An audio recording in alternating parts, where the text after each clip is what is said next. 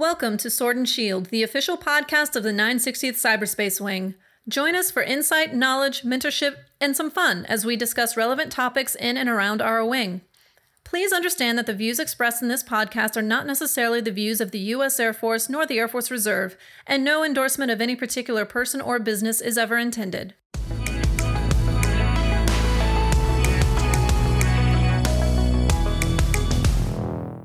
Good day, Gladiators. Francis Martinez, Director of Psychological Health for the 960th Cyberspace Wing, here with a very special guest.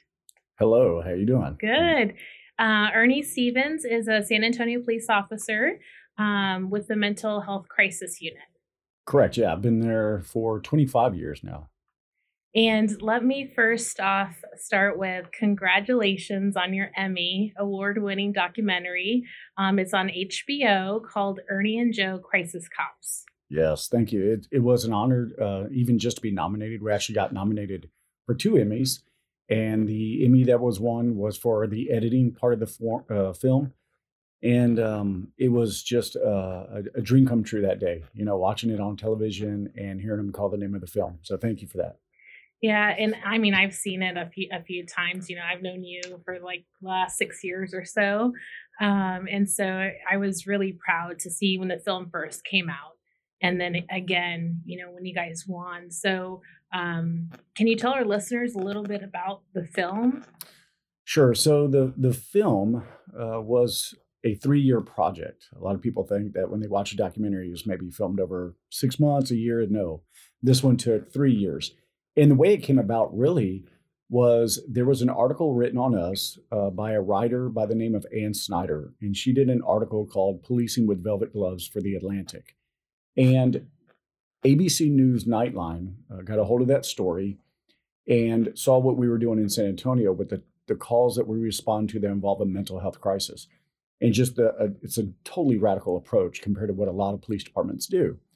So Byron Pitts from ABC came down and rode with us and ran that story. And he ran that story 3 times nationally, which was the most they ever ran the story because of all the police-involved incidents involving the use of force against somebody with mental illness. Well, that story went out, and the filmmaker, incredibly talented Jin McShane, saw the broadcast from ABC, actually knew the writer, Ann Snyder, that did the story on us from the Atlantic, and contacted her and said, hey, what's going down? You know, what's going on in San Antonio? They're getting a lot of press down there with their mental health unit. And Ann told her, look, you got to go down and meet Ernie and Joe. These guys aren't like regular cops. They're like social workers, but they have a gun. Like, I don't know how to explain it. So, you know, we get a call from Jin McShane and she pitches the idea of a documentary. And she shows up, but she's got no camera, no sound crew, and I'm thinking, you know, what kind of filmmaker shows up like totally unprepared? But really what she wanted to do, Francis, was get to know us that day and just do a ride along with us and get a feel, right? And without being the intrusiveness of bringing a camera or sound people. And within 30 minutes of her ride along, she knew that she had a story, because I remember it was the first call was for an individual that was homicidal at a group home, and he wanted to kill the person in charge of the group home. So we talked to him for a few minutes outside, de-escalated him, and then asked him, you know, would you be willing to go get some help? He agreed that was the best choice. But then he said, but I'm not going to ride in the back of a police car. Now, mind you, we're in plain clothes, and the vehicle that we drive is unmarked. But if you look at it, it has the look of a police car, right? The characteristics. It has the look, which causes everybody to slow down and put their seatbelt on. But when I said, that's fine. If you want to ride up front, I'm fine with that. And the filmmaker like kind of grabbed me by the elbow and pulled me backwards. And she goes, what are you doing? And I'm like, I'm not tracking. What are you talking about? She goes, you're going to let him ride up front with your partners, Joe? And I'm like, yeah. I go, he's not under arrest. He's a patient at this point that just needs a ride to the hospital. Right. And she's from the East Coast up near New York, and they don't have that kind of response there. So it was eye-opening to her, and that's really what started the idea of the documentary. And then it just, you know, we went from there, and for 3 years we filmed. Right. I remember you guys filming because we were at STRAC and the film crew came, and I was like, oh Lord, please don't put me on camera. I don't want to be on camera, but luckily I wasn't. But yeah, I mean, you guys have an amazing story, you know, and me talking to other John and James and everyone, training other officers in different states, right? Your guys' approach. And I don't think people really understand, you know, mental health and a crisis and how the police, you know, intervene. It's not always, you know, arrest and go to jail. Right. And I certainly didn't understand it when I first went to the training. In fact, I got signed up for the training on my day off. Somebody signed me up to go to the training. And then when I got back to work, they're like, hey, we're going to be going to a week-long crisis intervention training course. And I'm like, well, it sounds cool. What's it about? And they said, well, it's about how to recognize and de-escalate somebody in a mental health crisis. And right there, I was immediately turned off, because in the police academy, I hadn't learned anything about mental health. I didn't know what it looked like. I didn't know how it presented. All I knew is what I saw on television, which was extremely inappropriate, right, compared to what reality really is. Mm-hmm. But I went to the training, and on day 4, a lady by the name of Janine Owens, I will always give her credit for this. You know, she made a profound statement to the officers that were there. And I was, you know, of course, in the audience. She's about 70 years old, and she was talking about her adult son that has schizophrenia. And she said, you know, one day one of your officers might have to come to my house, and you might have to shoot and kill my son, because you're not going to understand his behavior, and it's going to scare you. And I just want you to know it's okay, because I know that you have a family to go home to, and I want you to be safe. And when she made that statement, you know, as a parent, I could never stand in front of a group of strangers, police officers, and say, it's okay if that happens, because you'll never understand what I'm living like. Yeah. And I knew right then, like, my career path was going to change forever. You know, I was on a high-speed unit, tactical response unit, everything that's sexy about police work is what I was doing at the moment.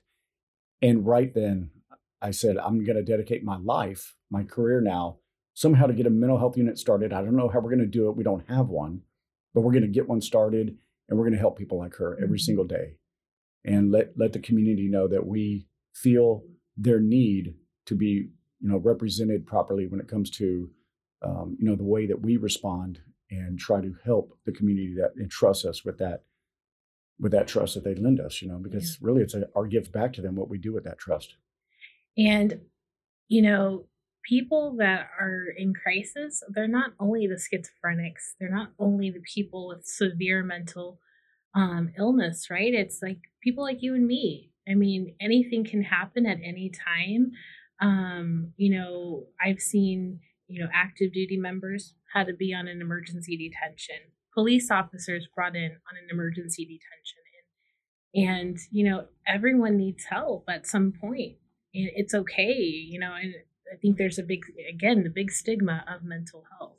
Yeah, you know, and I always say it's okay not to be okay. It's just not okay to stay that way. Right. Right. And for helpers, the helper profession, first responders, military, there's such that fear that if I say that I'm not doing okay, then I'll lose my status. I'll lose the position I'm in.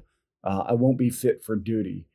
And, you know, that mindset has got to change, because if you look at the definition of resiliency, you'll see the word toughness, right? But what really is toughness? I think if we redefine what toughness means, then we'll have more people ask for help. Right. You know, toughness for me is saying, hey, this is tough, but I'm going to say it anyway. I'm not doing good today. And I really could use, you know, some advice, some help, somebody to listen to me. To me, that's being tough, because it's taking you out of your comfort zone and allowing you to do something that you normally wouldn't do. And that's the message that we're trying to get across to the police officers this year at in-service. And I think we're doing a good job, because we've placed 22 officers this year into treatment or counseling services or therapy that would have never asked for help before. Right. So, you know, it's a good thing, you know, that we're finally starting to see that shift and that pendulum swing a little bit now towards wellness, officer wellness. And that's what we all want, right? We want wellness. We don't want illness, you know. We don't want that negative piece to it. And that's why, you know, I have you here today, you know, with the Air Force, we are on track to exceed our last year's suicide rate. We were averaging about 3 suicides a week in the Air Force. Suicide is the number 1 killer for the Air Force. Yeah, last year, so on the police side of it, 228 officers committed suicide, which was the most by far in years. 228. You know, that's, families that were affected, friends that were affected, communities that were impacted because these officers worked in your community. So I can't even imagine, going on the side of the military, what that does, because the military is a very tight-knit group. I've seen it personally with officers that come from the military and join the police department. They still have this bond that is, I don't even have words to describe it. I listened to them talk and I was like, well, I was a Cub Scout. I mean, doesn't that count for something? But it's just different. So, and I love what the military is doing, especially the Air Force, because I actually came through Lackland to take the officer resiliency course that they had here.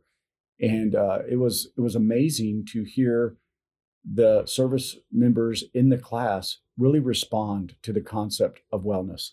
Right. And that's where we're trying to, shift. Right now, everyone has that mindset of suicide prevention is a checkbox. I've done the training once a year. I'm trying to flip that and say suicide prevention is every single day. We're going to talk about suicide as much as I can to re-educate people and to change that culture. That's a goal, my goal. That's the shift that we're going. And that's why I'm always bringing it up. I want people to be protected. Yeah, but what you're describing right there, right, is you're focusing on the person and not the problem, right? Because the problem's usually going to be temporary. Right. Yet it seems like there's no other way out.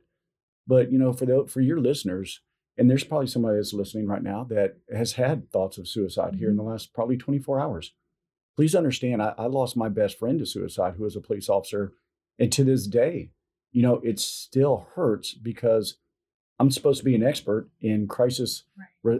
Intervention. I'm supposed to see all the red flags, and he got right by me. And when I got the news that he had killed himself, to this day, it's still just, I can't go to places I would go with him to breakfast.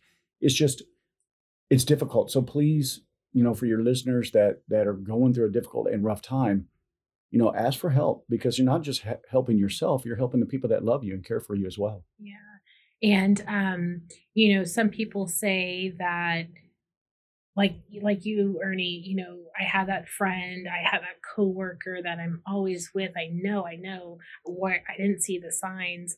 And family members are the same, right? Because a lot of them aren't educated to understand what the signs and distress symptoms are. So in December of this year, I'll be starting equipping family members to help airmen in distress, to recognize those signs, know the protective factors, and how to get help. Yeah, I love that. And what we're looking to do as well is invite the families of the cadets that are going through training. And as the cadets are getting training as law enforcement officers, the family is getting training on the side of what to look for.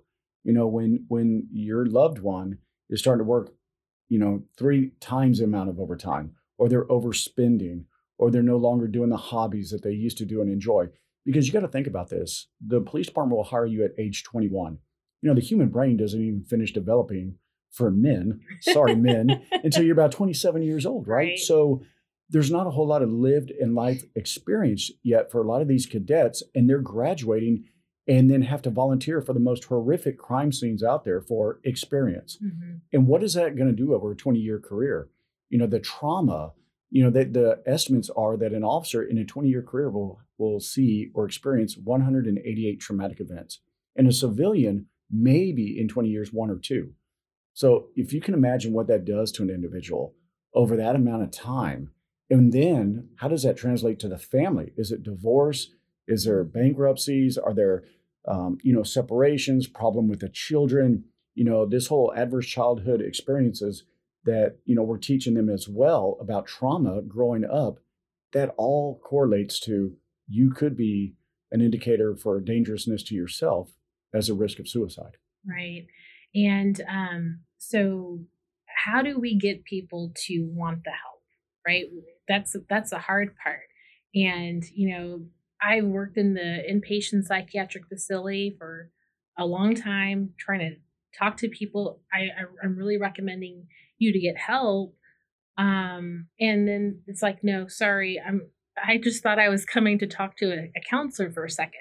I didn't know this is the route we're going. And I've had to call you before to come and assist. Right. So I think really the answer to that question is, Francis, is we have to normalize it. We have to normalize talking about suicide. You know, if I say, hey, Francis, do you want to go bowling with me next Thursday? And your response is, I wish I could, but I'm seeing my therapist on Thursday. That should not shock me. That should not shock my conscience. And then self-talk myself saying, wow, what's wrong with Francis? Why is she going to see a therapist? That should be every human being ought to have a therapist, I think, you know, especially what we've seen in 2020. So I think by talking about it, by normalizing it, by letting people know, hey, this is just another opportunity to get educated on a subject that can save our lives. We talk about diabetes, we talk about nutrition, physical health, spiritual health, mindfulness, gratefulness. We do all these things, but then we don't take care of our own minds. And that can change. I mean, for example, I have a gratitude app on my phone, and every single morning I open that up, and the first thing I do is talk about 3 things I'm grateful for and why. Because I want to start my day in a positive mindset. Because with everything going on, it's so easy to focus on the negative that if we can shift our perspective just that easy in the morning with something as simple as a gratitude app that you can download, it's just another way to protect yourself. I mean, people spend 3 minutes a day brushing their teeth? Why don't they spend 5 minutes a day taking care of their mind? And it can be done. You just have to normalize it. Right. So, you know, we've recently had, like I said, 3 suicides a week is what we're averaging. And we recently had an event in Texas. And, you know, I'm just trying to help those who are refusing treatment and their family members. How can they get the help if someone's at home refusing treatment? Yeah, I know, you know, for us, we had to put together a peer support program because officers weren't comfortable going to our psych services, or they weren't comfortable going to see a counselor. They felt more comfortable talking to another officer. Maybe that's been through something similar. Same thing with family members. You know, these tight-knit groups that helpers form, military, first responders, it's very difficult for them to go outside of that bubble, right, and go into a civilian world and ask for help. But help is available. There's more help now available than I've seen in many, many years. Right. And, you know, I also believe that the leadership has to embrace that, right? If your leadership's not on board with that, and the service member or the officer doesn't feel comfortable because of that, they're going to be very hesitant, right, to get help. So it starts at the top. It has to trickle all the way through mid-management. I know for us on the police department side, it does, in order for the officer to say, hey, everybody's on the same page with wellness, and it's okay not to be okay. It's okay if we're mandated just to check in with psych services once a year. Even if I have nothing to say, at least it's another opportunity to give me something to say if something's bothering me. And as far as crisis out in the community, most people don't know like what an emergency detention is or an order of protective custody, and they automatically think if I go get help, you know, I'm going to lose my job. I can't have a weapon. I can't do X, Y, and Z, which is not true. Correct. It's not true. So an emergency detention really, for lack of a better word, it's a unscheduled doctor's appointment that you have to go to, right? So if an individual presents suicidal or homicidal, or they're mentally decompensated to the point that they are a danger to themselves or others, and they're refusing treatment, then an officer by statute has the right under the Health and Safety Code to take that individual into treatment. They conduct what's called a notification for an emergency detention. All that paper does is it allows the treatment facility that the person went to get an evaluation. Now, that paperwork can be good up to 48 hours in order to give the treatment facility time to stabilize and treat that patient. If they need a longer stay, then the facility will file what you just mentioned a moment ago, an order of protective custody. But in a lot of these cases, Francis, the individual is stabilized, given a treatment plan, and released within about a 24-hour period. And because of the HIPAA laws and protection, your job's not going to find out about it unless you tell them about it, right? Nobody's going to have information to your own medical history other than you, unless you decide that you want to sign a waiver and give people the authority to know about your hospital stay. right? And that's part of your documentary. It shows someone that was being dropped off at a facility, stabilized and discharged within a 24-hour period of time. Yeah, you know, and you had mentioned weapons, right? Like if I get emergency detained, I'm going to lose my weapons. That's actually not true. So in order for you to lose a weapon and not get it back, you actually have to be committed by a judge to, for example, the state hospital, right? And it can be just a one-day commitment. Let me tell you the stats of how that really looks. So we, on the police department, San Antonio, average about 1,300 emergency detentions a month. Less than 1% of those would ever be committed. So you can look at that as good or bad, depending upon your stance on gun control. And this is not the conversation for it. But really, it really takes the act of a judge and two psychiatrists to recommend that. And then the judge has to make that hearing and that final decision. Right. And, you know, when we talk about mental health, I don't want to steer people to think, oh, my gosh, it's all hospitalization, because it's really not. There's so many other programs out there. You know, for the military, we have, you know, the military family life counselors. We have the Endeavors Clinic, the Stephen Cohen Clinic. There's, you know, the mental health clinic on base for those that are on active status or dependents. You know, so there's so many options out there. There are also higher levels of care, like day programs, like a partial hospitalization program. In some of the local facilities, you know, they do offer military services or military programs. And I know that's, you know, nationwide as well. Yeah, you know, and with today's climate and what's going on with the pandemic, people are actually getting in to see a provider a little bit quicker, although it's virtually in a lot of those cases. Mm-hmm. But providers can see more patients a day through a virtual connection. And it would be sometimes it would be a 6-month wait, right, to see a psychiatrist. Mm-hmm. And now those are being expedited fairly quick. So you're absolutely right. There's a lot of, because of the technology, because of, you know, what we've been through this year, they're finding other ways to provide service and treatment outside the norm. And it's exciting in a way, because now we're finding ways to get people treatment quicker than they've ever had access to care before. And so I want to close on one note. I think, you know, something that people don't realize, that we can, everyone can help prevent suicide. It's not my job only. It's not your job. I mean, everyone can be a part of that. So I want everyone to know that the Suicide Prevention Lifeline provides 24/7 free and confidential support for people in distress, prevention and crisis resource for you or your loved ones, and best practices for professionals. The number is 1-800-273-8255. Again, that's 1-800-273-8255. Gladiators, I appreciate you listening today. Ernie, thank you so much for coming out and sharing your expertise with us. If you haven't seen his documentary, I encourage you to watch it. It's called Ernie and Joe: Crisis Cops on HBO. Again, thank you so much, and Gladiators out.